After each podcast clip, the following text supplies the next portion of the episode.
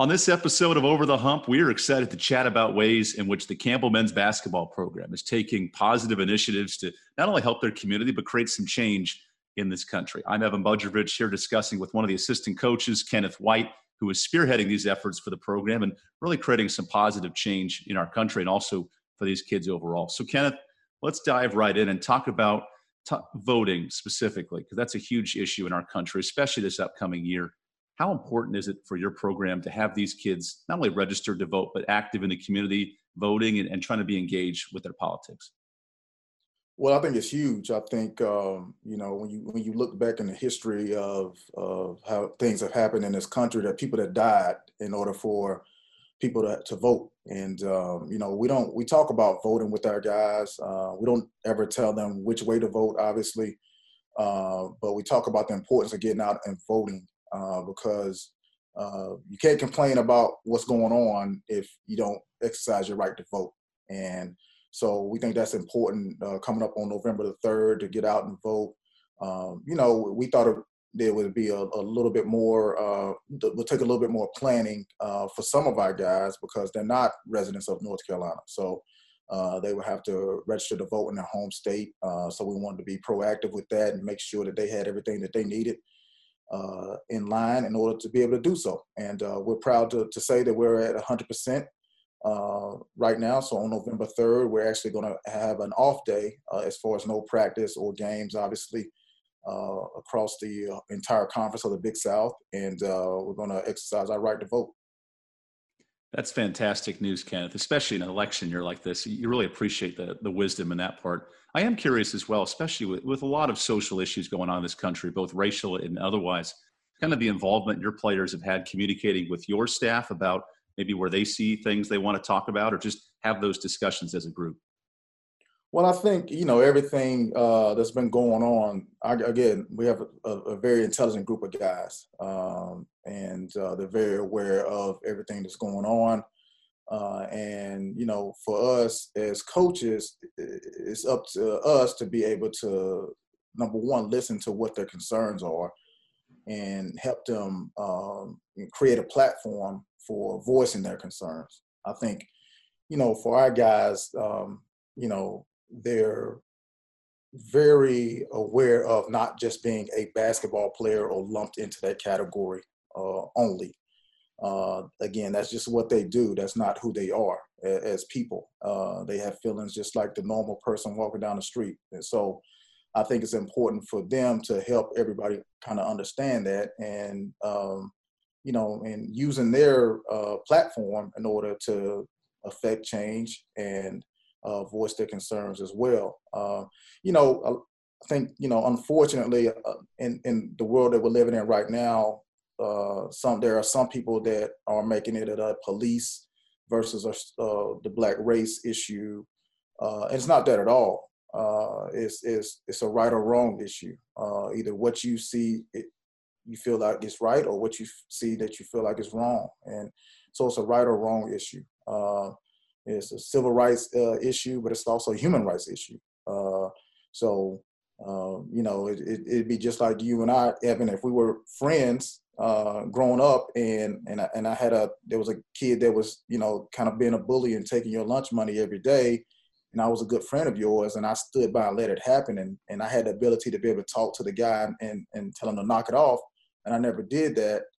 Then you wouldn't think I would be a very good friend. And so that's all it's about community, taking care of each other. Our guys are extremely close.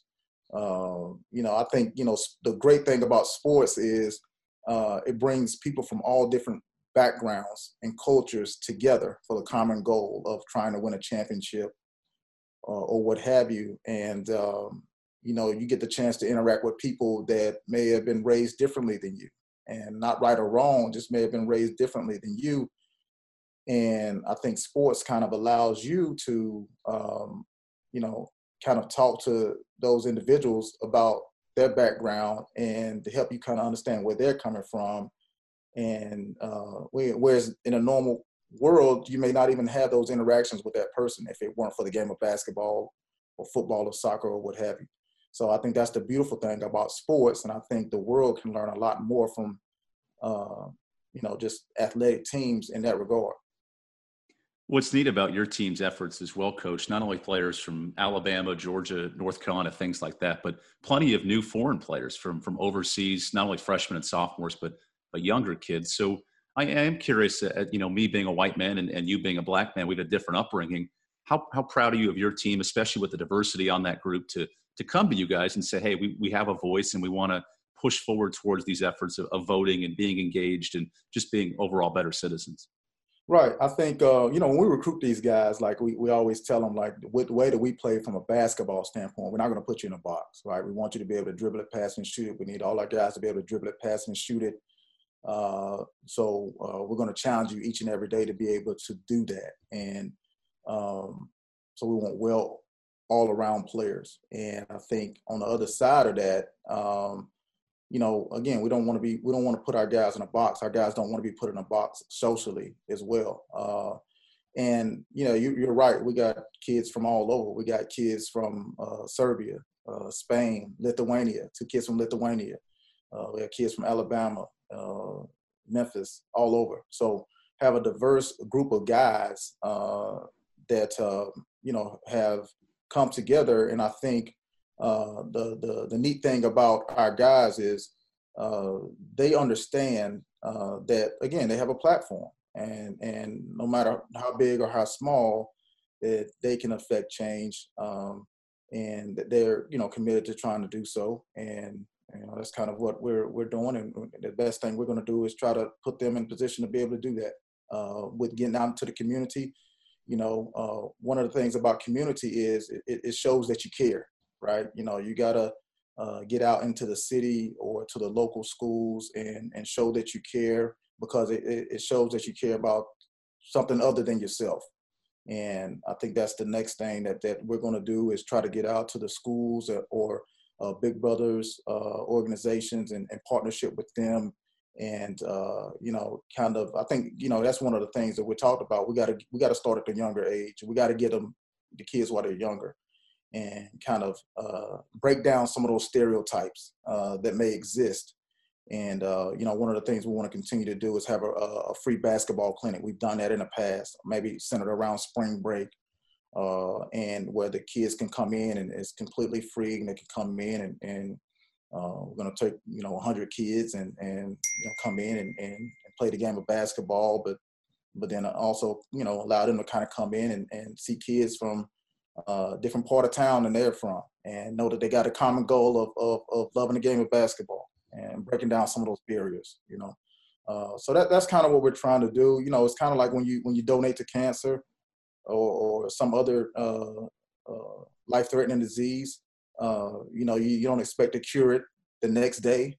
You know, it's going to take it's going to be a process. And so we understand that it's going to be a process, and you know, all we do is kind of hope to plant the seed and affect 1 or 2 lives at a time, and keep building from there. This is something that's been going on for a while, and it's nothing that we're going to change the world here tomorrow, but we hope to inspire enough change in our community to kind of help people see a different side of things.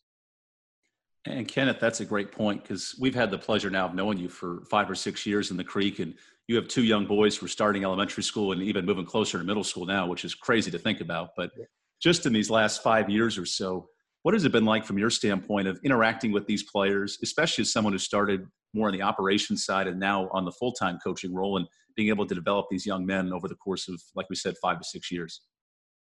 Yeah, I think that's key. I think, you know, when we recruit these guys, we talk about, you know, helping them to grow into being better men, young men. And, you know, that's, you know, basketball is easy, man. You know, that's the easy part. Like that's, you know, but if we're only focused on basketball, I think we're missing the mark. I think we're not doing our guys a due diligence. If we're not being more than basketball coaches to them. So I think it's something that we take, mentorship is something we take very seriously. You know, we want to be a resource for these guys. We want to help these guys through whatever situations they may be going through. And I think it starts with trust. You know, once they decide to come and play here at Campbell, There's a certain amount of trust that has to happen in order for that to happen. And once they get here, they're not automatically going to trust you. We have to earn that trust as their coaches. And we want our locker room, we want anytime we're together to be a safe haven for these guys. Because I think a lot of times, in our world, that you're forced to have walls up wherever you go. And especially as a basketball player, like, don't let them see you, don't let them see any signs of weakness. Yeah. And, because your opponent can exploit that, right? So they do the same thing when they come to practice, whether they're freshmen or a senior. It's hard for our guys to be vulnerable, but we want them to be comfortable around us. And once they're comfortable around us, then, they're naturally going to open up more and they're going to be more vulnerable. And, we can kind of, break down, again, some of these barriers that may exist or stereotypes and stuff like that. But, it's up to us to make them comfortable. We want to be mentors to them. We want to help guide them, not tell them which to go, right or left, but at the same time, help them figure out, what's best for them. And Kenneth, I'm glad not only you mentioned that, but the development process, because you have a leadership council now with Milo Steichich and Ricky Clemens and Austin McCullough and Jordan Whitfield, a lot of older guys on this team. How valuable has it been to have those four kind of spearhead some of these efforts and really relate kind of as the intermediate between the players and then you guys when it comes to some of these initiatives? No, I think it's huge. I think part of being on any team, you have to have good leadership, and they're able to kind of be the go-between between the rest of the guys and the coaching staff. Kind of being that buffer.